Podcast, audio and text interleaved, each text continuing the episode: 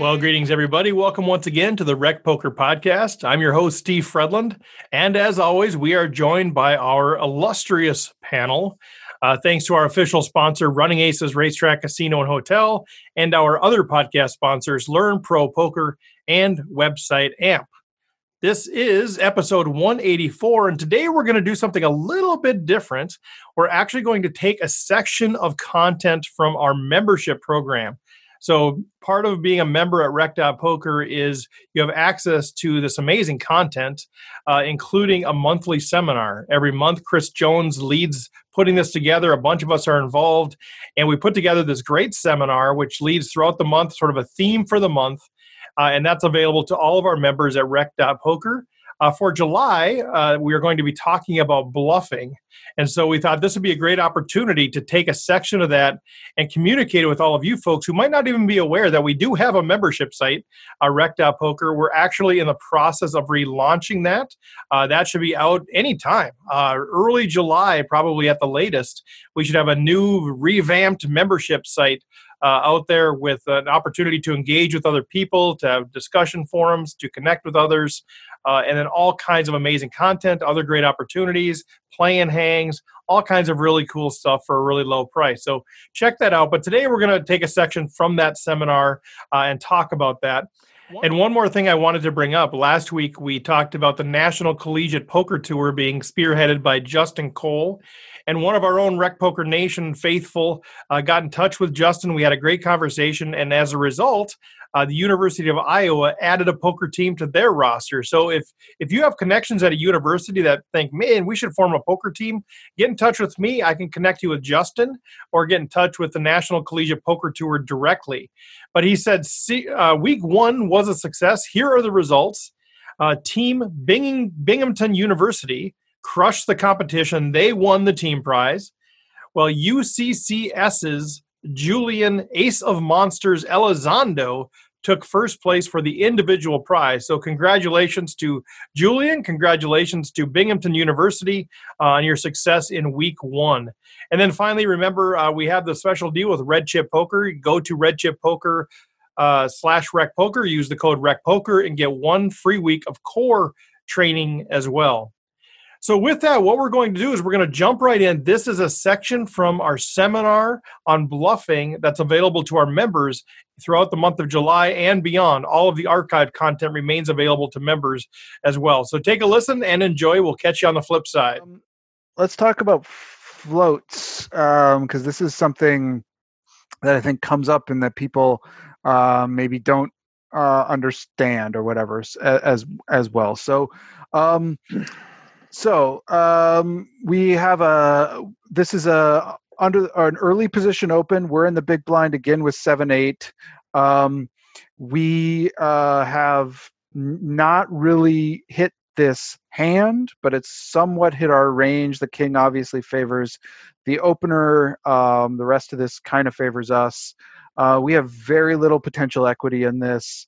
Um, and you could argue, why are you even in this hand? Why aren't you just folding? And that you could very rightly say that. But if we're deep enough, um, this is a spot where you can sometimes call a continuation bet from your opponent, which is called a float, because you have uh, you're you're intending to take it away on later streets. Um, and one of the things that um, what calling here does is it's a lot like you could potentially of course just check raise right? But i feel like the the float in this spot gives you a lot more options on later streets than than check raising. Um yeah and of course you can fold as well but um this is a spot where sometimes not all the time don't just say oh this is now my new practice because you're going to get into a lot of trouble if you do this very often. Um, but sometimes you can call a c bet here and wait for turn cards. Um, if the turn in this sort of spot is a basically a two through six, a spade, um, we're in pretty good situation to try to turn the tables. We're going to talk about uh, some of those what a little bit more when we get into the story section about what those uh, spots are. But um, there there's a lot of uh, spots here where we can sort of turn the tables, even when we've got very little equity. Um, It- thoughts? It, well, and definitely there's there's you know you only the later the later the street you're making your bluff, the more likely that you're going to win some extra chips along the way. Because either by making a multi-street bluff by bluffing the flop with the expectation of taking it away on the turn, or calling a flop bet with the expectation of expectation of taking it away on a turn, y- you know.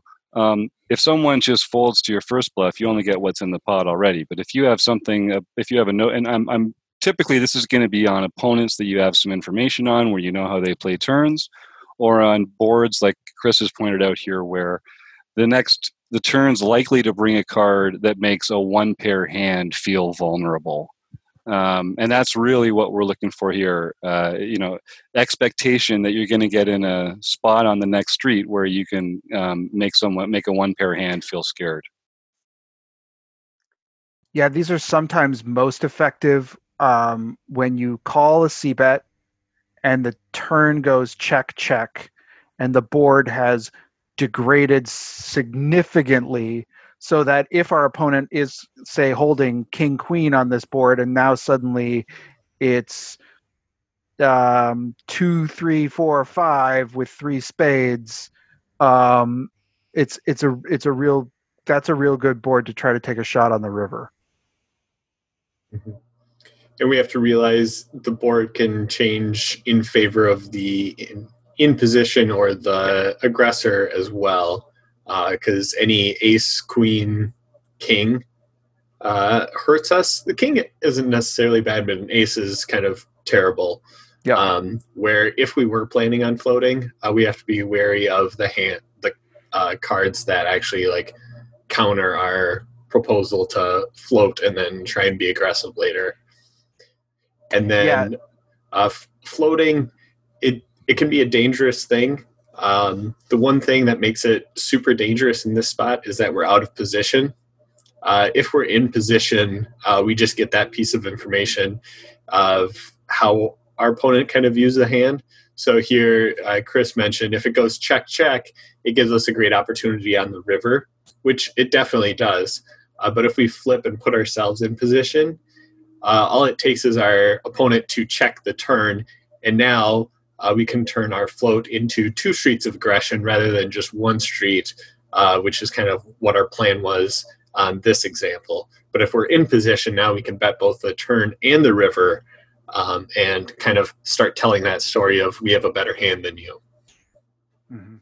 And just one note for uh, Poker Tracker users: um, we're talking about floats here, as in calling a flop bet with no real equity in the hand, but just as an, as an expectation that you're going to bluff later. Um, I think Poker Tracker also uses the term float to refer to a bet um, on the flop where the other player had an opportunity to see bet and did not. Uh, so Hmm. just a terminology check. It, it means a couple different things in different places. But if you hear it out on the street, this is what they mean here. Chris is, Chris is talking street float here. And So one of the one of the things about this situation here is if you call on the on the flop, a lot of players are very turn honest. So in other words, they could be taking a stab at this with a C bet, um, and then the minute they the minute you call, they shut down. So when they check you check back on the turn, it's a definite great opportunity to bet out on the river as a total bluff. Um, and I don't even know that you need to have a two six or a spade show up. You know, you could you could really do it um, with just about any run out. And if if uh, they've checked on the turn, they've they've pretty much given up, unless you're Steve Fredlund, of course, because Yeah. he's he's going to slow play that thing, and he's going to say, "Well, I miss I underrepresented my hand," and then he's going to call you with the king jack, right? So other than that, though, I think you can get away with it. Yeah, yeah, yeah. but I do like what Taylor. I mean, like if if an ace came on the river, I would not continue with that that um that plan um because I think Oh yeah, yeah, I agree. I agree. But again, I was I was more talking about the type of opponent Right. that is very turn honest, so that you know that they have nothing um, if they don't bet out on the turn. Um, okay, so another um, one i that is, you know, as we as we get through all of these, uh, we're getting to so the more complicated style of bluffs. They're also the ones that can get you into more trouble. So just be aware of that. But these are uh, potential uh, bluffs, and the the the the scare card is a very effective one. Um, we've all been in the position uh, where we're holding um, ace king on a king five three all club board um, and we're like oh well okay i got I got my king that's pretty cool and then the nine of clubs comes on and we don't we have ace king of diamonds and the nine of clubs comes on the turn and we're like oh, God. oh boy i just said oh, hang on right and you just hope your opponent is just as scared of that turn as you are um, but so if um, if we're in this type of spot and we've got we don't have ace king we're in the the big blind we've got seven six of diamonds and we see our opponent again check back that turn uh, or if we're in position like taylor was talking about if we see them check the turn to us uh, after that nine of clubs comes um, this can be um, an, a very effective spot to bet um, pretty big um, but it's uh, again not one I recommend you do all the time. You got to pick these spots very carefully, pick your opponents very carefully. Um, but it is very hard to call um, this kind of board with king, queen, or ace, king uh, with no club. Um, yeah. Other thoughts about scare cards, and you know this. The same thing's true of four, uh, four lines to straights, where somebody just needs the you know the one card to make a straight. Um, four to a flush. Um, you know, the, there's the, those are pretty much the the really big scare cards that come up. Yeah, I like to think a lot about uh, ranges of players, especially in these types of spots. Uh, so, like in this example here, like the most likely person to have the ace of clubs here is actually the early position player, um, and they can get deceptive and check back the turn, knowing that they have the nuts and they're only going to get paid if your opponent bets. Um, so, thinking about those types of situations, I think of it as a really effective small to mid size uh, for bet size uh, for the big blind to bluff on this river because um, you don't have the nut nut advantage. Like it's unlikely for you to have the ace of clubs in this spot, but it is pretty darn likely for you to have like the queen, jack, or ten of clubs, which in those cases you'd probably bet medium size, hoping that you don't get raised by your opponent. If the turn was instead the ace of clubs in this spot, now all of a sudden I think it becomes a really good spot to up that bet size because now your opponent has to have the queen of clubs uh, to be calling down, and it's a little bit less likely because they don't open all their queens. Uh, it's more likely for them to open their aces in this spot. Uh, so you can actually upsize if that ace of clubs comes out, at least how I'm viewing it, uh, mm-hmm. and use it as a more effective bluff. Mm-hmm. All right.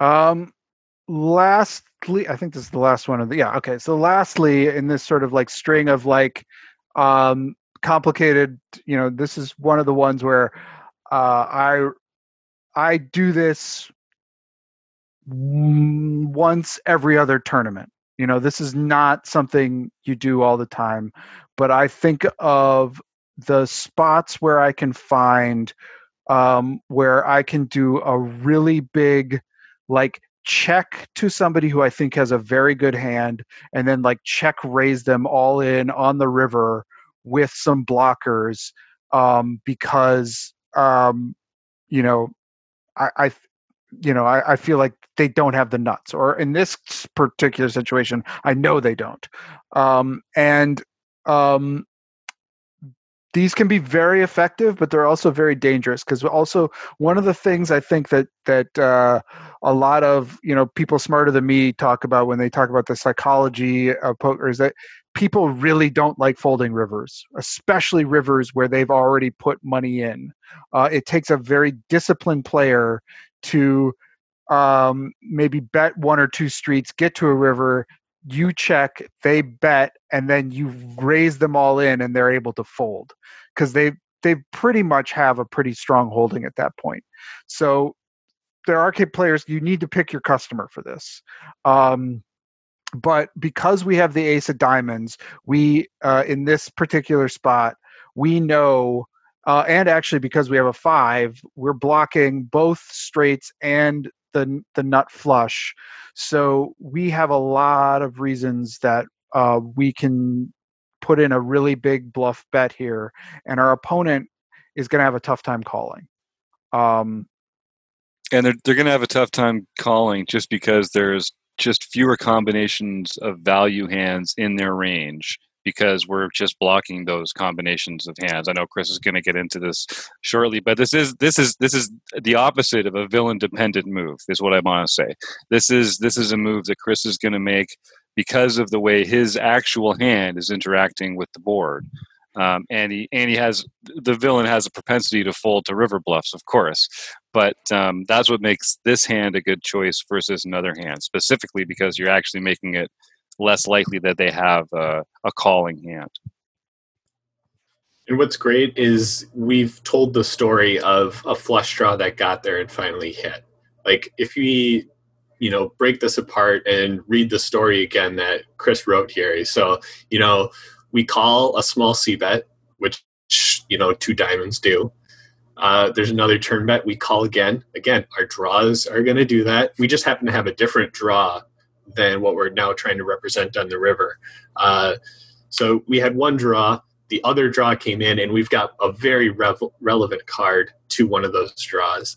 Uh, so it it checks out in terms of the story from start to end, uh, which is what makes this effective. Yeah, you really if if you're not feeling like I don't quite understand blockers as well. I'm not. This is a bluff to sort of work into your game in later stages. Like the earlier ones we talked about, uh, start practicing those first because um, if you do this incorrectly, you're going to be going home because your tournament's going to be over. Uh, and if you do this against the wrong customer, they may not even realize what you're doing, and they're going to, you know, call you with their what do we got here? I mean, their king nine or their king, you know, whatever that, you know, they're just going to be like, oh, I call. Um, and so you got to pick the right customer for this kind of play. All right. Any other thoughts on that before we get into a little bit more on bluff theory, and then we're going to get into some examples. Yeah, I, it, it's a small thing, but um, I feel like most players, or at least most recreational players, notice the most when three to a flush comes out, meaning that it's that third diamond out there. They've kind of had their hand burnt before uh, by someone who you know rivered the flush on them. So for some reason, they're a little bit more kind of aware of those types of things. Uh, if it's you know a open-ended straight draw that uh, hits on the river, those probably should be a little bit less bluffed by you if you have you know potentially a relevant blocker in that situation in terms of okay you know 10-9 made the nut straight here on the river and i have a 10 should i be you know turning this into a blocker bluff in this spot? It's probably less so because people aren't really that keenly aware of those situations but for some reason everyone notices when that third of a suit comes in on the board, uh, it, it, automatically scares them. So this is just one of those great spots where people notice these. Yeah, and I think the reason for that is um, if nine ten is the nut straight, that means it's a bunch of low cards, and you talk to any recreational player, and the guy they're playing against usually has ace king. So. Um, they're not going to have those little cards, but they could have that suited ace king. Mm-hmm. Mm-hmm. You know, and that's really it's really true. They don't they don't think that uh, even though it's a blind, they don't think that the guy in a blind is going to be sitting there with a two five for the straight. Whereas you know he could already have a straight with the two five, right? But he's not seeing the straight. But he may be very concerned with that flush. that's a very good point that Taylor made because people don't notice that so much. But a guy could be sitting there with uh, ten jack of diamonds you know, are a Jack ten of diamonds or a King Queen of diamonds. You know, they're those are more likely hands that an opponent's going to be going after you with than two five. Mm-hmm.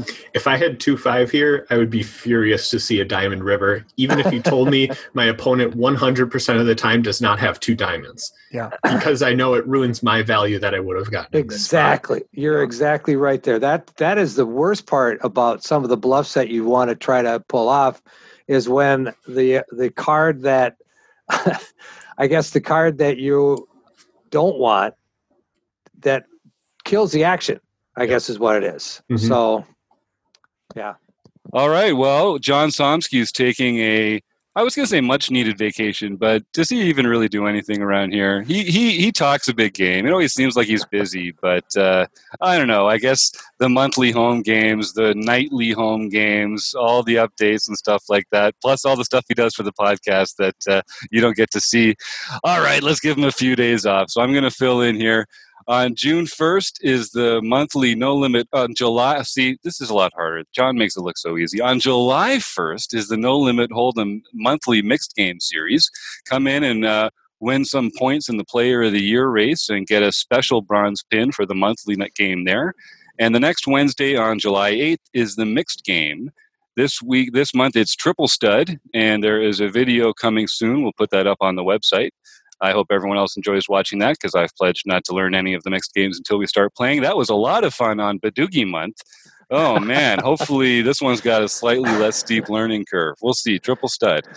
Uh, on June 15th, Keck Geek Jacob K won the, his second SDS. On June 16th, Eric Molina, Rob Brereton, who I've been calling Eric in the chat this whole time, so you're Rob now to me. I got you, buddy. Um, I Hate to Lose was on June 17th. William A- Alexander. On June 18th, Rick the Good Dog, Rick Rock Omen, winning his first SDS. Way to go, Rick. On June 19th, Chad McVean coming in with his second, a little Team Canada flavor. I happen to know he also won Mike Patrick's home game that night, so the coveted two for two. Way to go, Chad. On June 20th, a very special day, uh, Rec Poker Steve came through and won one, uh, won the home game for Jim. So thanks, buddy. A little birthday love there. And on June 21st, Oreo Milk 4444, Owen Drebeck, uh, one of two great Drebecks that play in the home game. Uh, and congratulations to Owen. Yeah, All also right. a fun piece of uh, tidbit that I just learned. I haven't tried it out, but apparently you can now play the Poker Stars home game on a mobile device which is a, a, game changer for those that can't always have a laptop with them. So, uh, if you're one of those people that were limited by the needing to have a laptop or not always having your phone with you, this could be a game changer for you with the uh, the Rec Poker social distancing series. That means I'm going to make a few extra. Yeah, exactly. Same here. so, supposedly the Apple one's coming soon, and the Android one's already available. So yeah, okay. uh, ah. and I think the Apple one's within the next week. So nice. Hopefully, we can all get on there real soon. Cool. Hey, we had our first uh, book study um, last Wednesday. It was well attended. We had a couple of, of members join us, which was really fun. We got a lot of good conversation. We just went over the first, uh, you know, the introduction and some of the uh, things to do bef- when you're playing in a poker tournament, things you want to watch for. We're going to get into the real meat and potatoes starting on July 1st. Uh, we're going to be doing rules. They're they're set up in rules, so we're going to be doing rules one, two, three, and four. Uh, hopefully, we'll get through them all. There could be a lot of uh, discussion around all those. But anyway, we're going to do that on July 1st, and hope some of the members can come and join us and join in the discussion. It it was really a lot of fun. Also, we do have a Twitter contest going on. Um, it ends this Wednesday on the 24th. And uh, you just have to go to Rec Poker, find the video that Steve put out there on Twitter, um, and retweet that or reply to it. And you will be entered into a drawing for a PDF version of The Game Plan by Matt Matros, which happens to be the book we're studying in our book study. Wow. and you'll have it just in time. You'll have it just in time to read up and catch up to where we're at and be ready to go for July 1st. So good luck. What are the odds that that's the book that we're going to be studying? It's Man, crazy. we I got know, so it was lucky just there. Oh, amazing, Oh, wasn't it? wow. And speaking of members, uh, we are wrapping up June. Uh, still three betting month. Um, the Strat Chat will be this Wednesday, June 24th, 8 p.m. Central. If you're a member, we hope to see you there. Bring your questions. Otherwise, we'll be just going over some probably some video hands or hand histories or something like that. But we'd we'd love to have you join us and just kind of uh, chat poker. And we are gearing up. Uh, actually, as soon as this podcast uh, ends recording, we're going to gear up to uh, for our July seminar, uh, which is going to be all about bluffing. So uh, I can't. It's going to be a really good conversation. I'm really excited for that coming in July. That sounds like a lot of fun. Uh, this Wednesday, June 24th at 6.30 p.m. Central Time, uh, we're going to be doing more learning with content partners. Uh, we're going to be looking at some premium content from Redchip and Learn Pro Poker. So that's going to be a lot of fun. I'm excited for that one. Uh, also, don't forget to check out rec.poker slash resources. Uh, that's where you can get all of the good deals that are going on right now. Solve for Why, $9.99. Also, Learn Pro Poker is still running their summer sale. Uh, membership $30 a month or 305 annually. Uh, that ends July 1st. So you want to take advantage of that, you can. But don't forget, Wednesday, June 24th, 6.30 p.m. Nice. And uh, before Steve sends us out, I just want to take a minute to say thank you so much to everybody who took part in that little birthday video project that Steve was taking care of. I got to celebrate 40 years young on the weekend, and it it it was extremely touching to see all the messages from everybody. And uh, I'm so glad Rob even got a chance to pick up a Grolsch for the first time. He was very excited about that.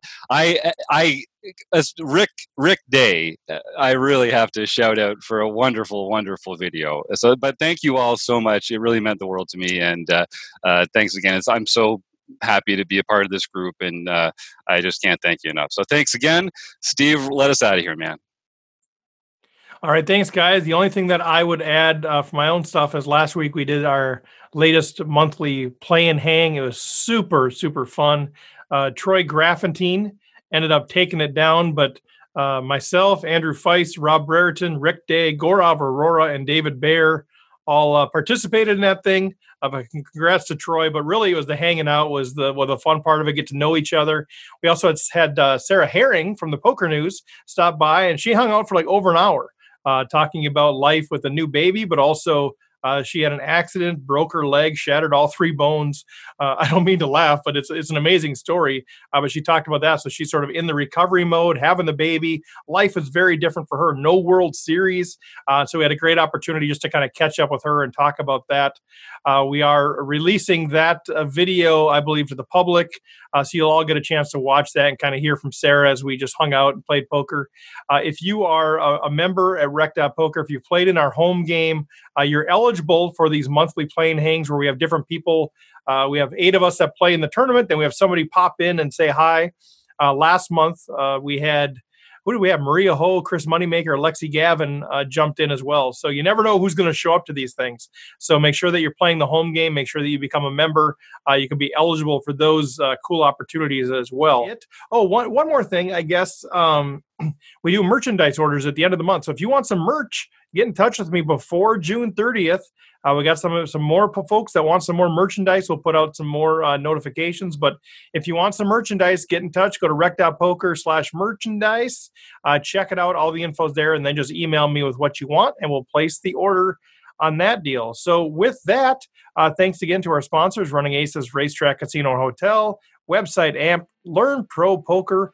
Uh, thanks to our panel, uh, especially Chris Jones for leading, putting all of that member content together, the seminar, the bluffing stuff. Great stuff there. Uh, we'll check. We'll, uh, yeah, I guess we'll chat with you all next week. Take care.